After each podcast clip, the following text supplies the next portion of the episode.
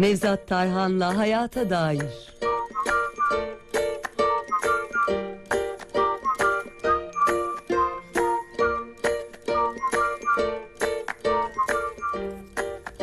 Bugünkü ilk konuğumuz Profesör Doktor Nevzat Tarhan. Kendisiyle öfke duygusunu konuşacağız. Hoş geldiniz Sayın Hocam. Hoş bulduk. Teşekkür ederim. İyi yayınlar e, Güray Bey. Teşekkür ederiz. Sağlıklı, mutlu günler size ve tüm dinleyenlerimize. Öncelikle öfke duygusunun psikolojik temelleriyle başlayalım isterseniz. Nedir bu işin aslı? Hangi yerlere inmemiz gerekiyor? Tabii yani öfke duygusu yani insanda e, üç tane e, temel duygu var.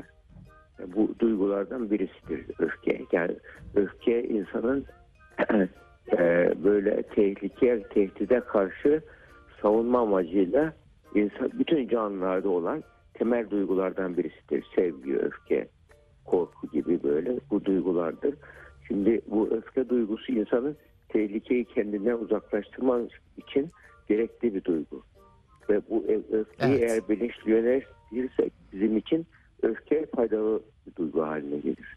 Yani özellikle mesela bir kedi düşünün köşeye sıkıştığı zaman kim olursa olsun saldırır. Bir, bir, bir tavuk düşünün yavrularını korumak için aslana atlar. Bu, bu tarzdaki öfkeler şeydir e, tehdit halinde genetik olarak kodlanmış bizde bu öfke. Bu öfkeyi biz yalnız insanın diğer canlılardan bir farkı var. Öfkeye anlam yüklüyor insan. E, öfkeye e, yüklenen anlamlar nedeniyle öfke kişinin başına bela oluyor. Daha sonra. Ve öfkeyi yönetemiyor bu sefer. Öfke bir nükleer enerji gibi. Nükleer enerji olarak içimizde var. Nükleer enerji nedir? Eğer iyi yönetilirse bütün şehri aydınlatır. Kötü yönetilirse patlar. Ee, bunun a- veyahut da bilerek e, karşı tarafın öfkesini ortaya çıkarıp onu yenme yöntemi olarak da kullanır. Patlatır karşı tarafı.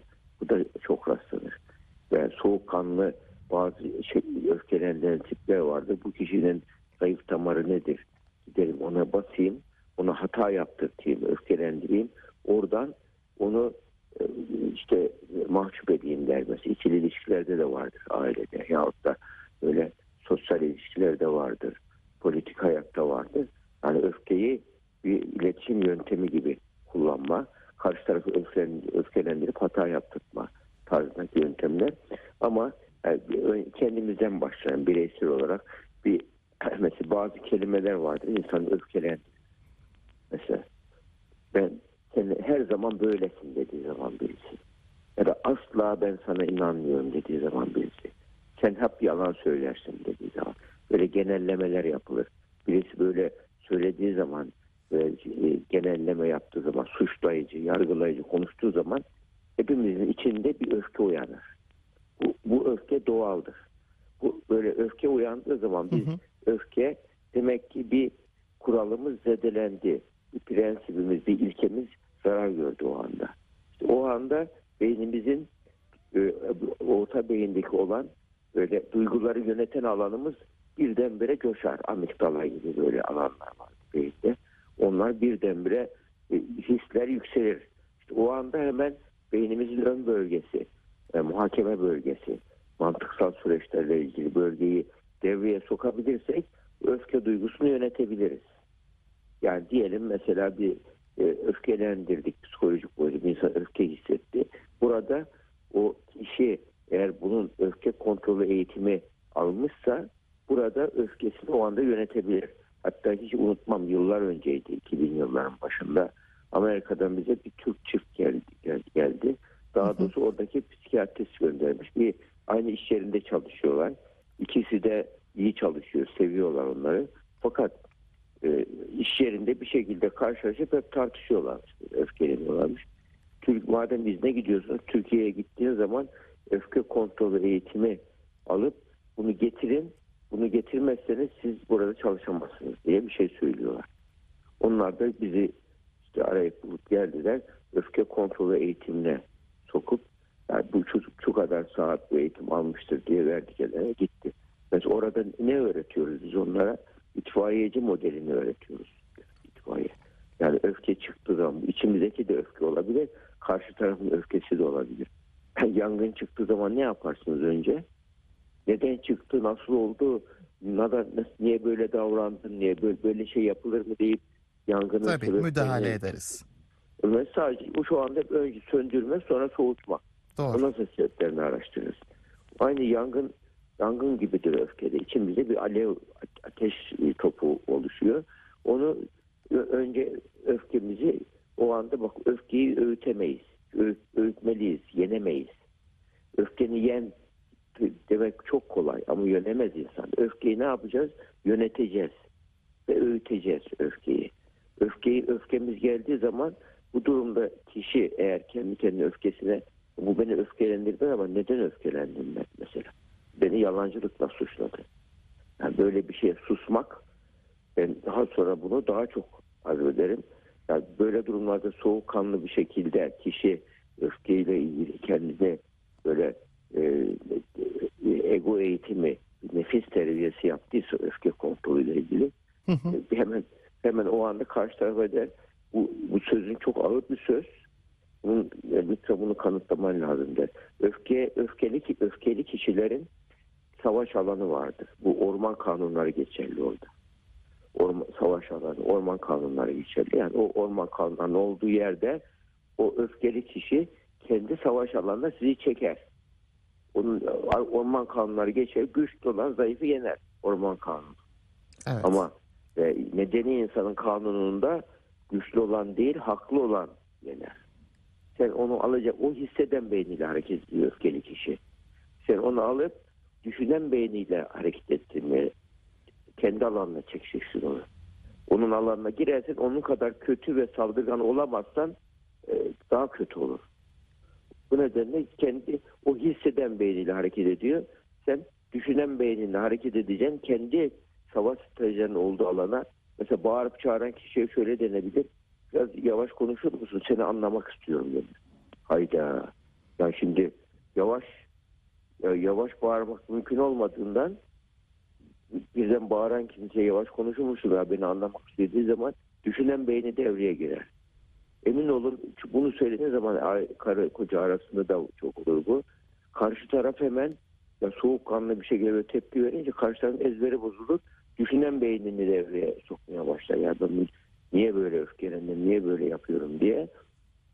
Ve orada onu normal savaş alanına çekersin. Nedir orası da? Ya burada yani ben, ben senin neyini incittim? Sana ne gibi haksızlık yaptım? Ya onu öğrenmek isterim. Mesela burada sen diliyle ben dili çok öfkeyi artırır. Sen dili. Mesela akşam eve gelmişsin, ortalık darmadağınık. Ne biçim kadınsın, nedir bu evin hali deyince e, kadın da böyle durumlarda bütün gün üç çocuk canım çıktı. Biraz işte ortalığı da sen topla deyiverir ve e, başlar işte e, akşam sendromu e, savaşlar başlar böyle öfke e, ego savaşları başlar. Halbuki şöyle dese eve geldiği zaman erkek mesela ya ev çok dağınık olduğu zaman kendimi kötü hissediyorum dese ben diliyle ne diyecek eşi ya adamı bu kadar yorgun argın geldi bize kötü hissettirdin diyecek. Ona öfke değil de böyle yardım etmek. Daha sıcak duygular uyanacak. Bunun için böyle durumlarda sen dilini kullanan kişiler öfkeyi artırıyorlar. Bazıları kasıtlı kullanıyor. Yani laf sokar böyle. Kılçık atar. Ne yazık ki. Bazı kişiler vardır. Bunlar zevk alırlar. İşte o böyle kişilerle ilişki kurmak kolay değil tabii zordur. Ee, ama öfke sonuçta bizdeki bir içimizdeki enerjidir. Bak cinsel enerji gibi öfke, öfke de bir tehditte karşı biz, bizde tehdidi uzaklaştırmak için enerji işte e, mesela kadın iş gerçeklikle ilgili aile içerisinde onun öfkesi daha çok e, çocuklara yöneliyor. Ama erkeklik değil dış gerçeklikle ilgili olduğu için so- sosyal hayatta, iş ilişkilerinde yahut da daha sonra evde geldiği zaman aile üyelerine de e, yönelebilir öfkesi. Bu yalnız öfke gerçekten biyolojik boyutu var, psikolojik boyutu var. İşte psikolojik boyutunda genellikle kişinin böyle ruhunun dengesini bozan, psikolojik bütünlüğünü sarsan şeylerdir. Öfkeyi artırır. Yani bir psikolojisini yaralar böyle öfke. E, bu böyle bir duygu. Mesela biyolojik boyutu olarak da ben hiç unutmam. Bir öğretmen vardı. Böyle bağırdığı zaman okul inlermiş. Ya ben bağırıyorum ben ama çocuklara kötü örnek oluyorum. Ben bu düzelmek istiyorum diye geldi bir gün bize. Ve biz baktık öfkesi onun şey. yani aslında rahatsız öfkede ve yönetemiyor. Öfkesi eşine çocuklarına karşı da var.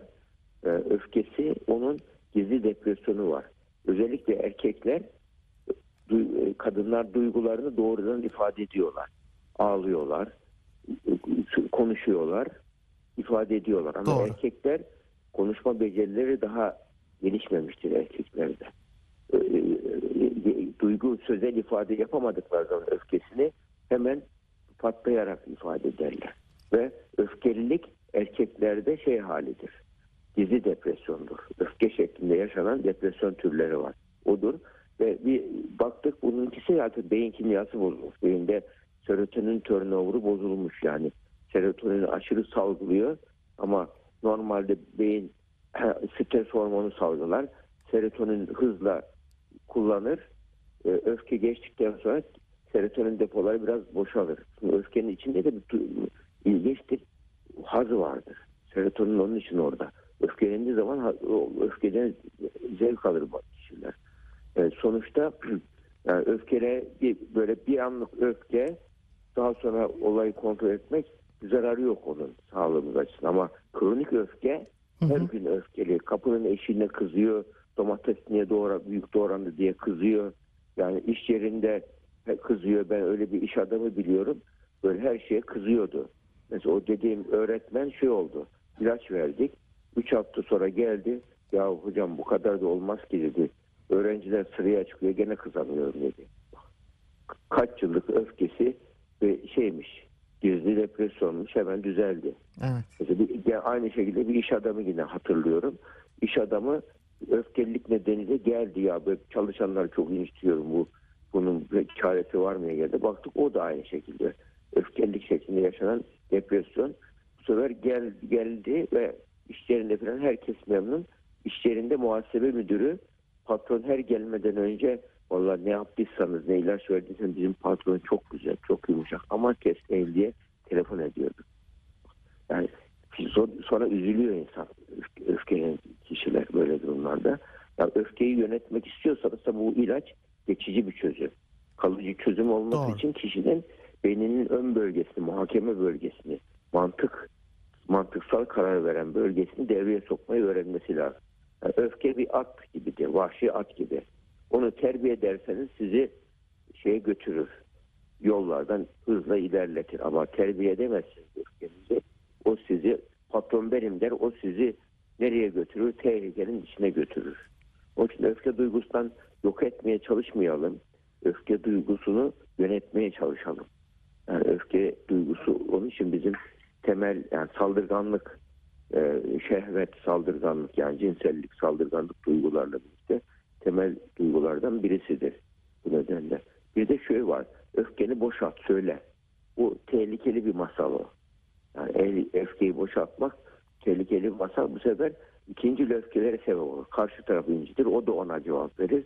Bakıyorsunuz hap cezaevindeki olanların çoğu emin ol bahsettiği öfkeden yaralıyor. O da onu yaralıyor. Birisi kabristana gidiyor, birisi hapishaneye gidiyor. Yani bunları önlemek için yani eğer baktınız mesela ben hiç unutmam bir defa bir şeye arabaya taksiye dolmuşa binmiştim. Yanımdaki adam böyle şey devamlı konuşuyor, bağırıyor, çağırıyor. Biraz e, sakinleştirmeye çalıştım ama o hiç şey yok. Arada değil adam. Daha çok şeyin üzerine gidiyor. Hemen e, ben şey yaptım. Hiç onunla ilgilenmemeyi seçtim. İlgilendiği o öfkeli kişi ilgilenmeyi istiyor. İlgilenmedikçe bu sefer daha çok rahatsız oluyor. Yani böyle yani normal değil. Yani öfkelenen kişi artık yarı muhakemesi bozuk. Mesela bunun tarihteki bir örneği vardır. Fatih biliyoruz Osmanlı ailesi öfkeliyle meşhur bir aile. Fatih de öfkeli birisiymiş. Mesela bizim Edirne'de şey oluyor. Ee, şey mutasarrıf olan yani vali durumundaki olan kişi kadıyı dövüyor. Fatih ya benim şeriatı temsil eden birisi nasıl döversin diye onunla ilgili ağır bir ceza veriyor. Ondan sonra bütün şeyler ya bu ceza çok ağır diyorlar. Ee, bu ceza şu şu sebepten ağır diyorlar. Yani o hatta şöyle ikna etmeye çalışıyorlar. ifade ediyorlar ki ya o bir şeye öfkelenmiş ondan dövmüş. Öfkelilik demek yarı delilik demek. Yani delinin muhakemesi bozuktur. Sonradan çok pişman olmuş. Sonra barışmışlar. Niye böyle şey yapıyorsun filan gibi söyleyince diyor Fatih süre cezayı hafifletiyor ama hevesini al, hırsını alamıyor. Adamı odaya yalnız alıyor. Dövüyor adam kendisi. Mesela bu da yani orada bir şey yani e, kadıya kötü muameleyle ilgili ona bir ders e, verme. Hani bu da aşırı davranış tabii.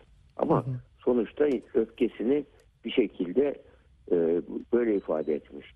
Onun için hani biz böyle yalnız olarak aldığı döv anlamında söylemiyorum. Fatih doğru yapmış anlamında söylemiyorum. Ama öfke şeydir. Yani özellikle erkekler için çok e, ciddi bir tehlikeli bir duygudur. Yani bu duyguyu yönetmeyi öğrenmek çok e, şey önemli e, diyebiliriz. Evet tam da bu noktada öfkeyi nasıl kontrol edebileceğimiz konusu gündeme geliyor. Bu da çok önemli tabii ki. Tabii öfkenin içinde o akut dönem geçtikten sonra öfke yangını söndükten sonra öfkenin hangi ilkem zedelendi, hangi kuralın bozuldu diye kişi öfke analizi yapması lazım. Ne, neden buna çok öfkelendi kişi?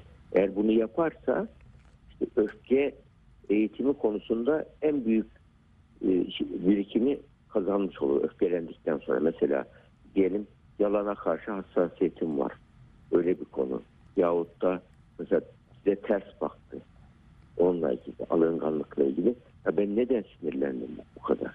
Neden bu kadar orantısız tepki verdim? diye düşünüp kendini analiz ederse öf, öfkeyle ilgili bu sefer bu benim ha bu, bu durumlarda öfke ne yapmış oluyor? Kişiye bir şeyler öğretmiş oluyor öfke.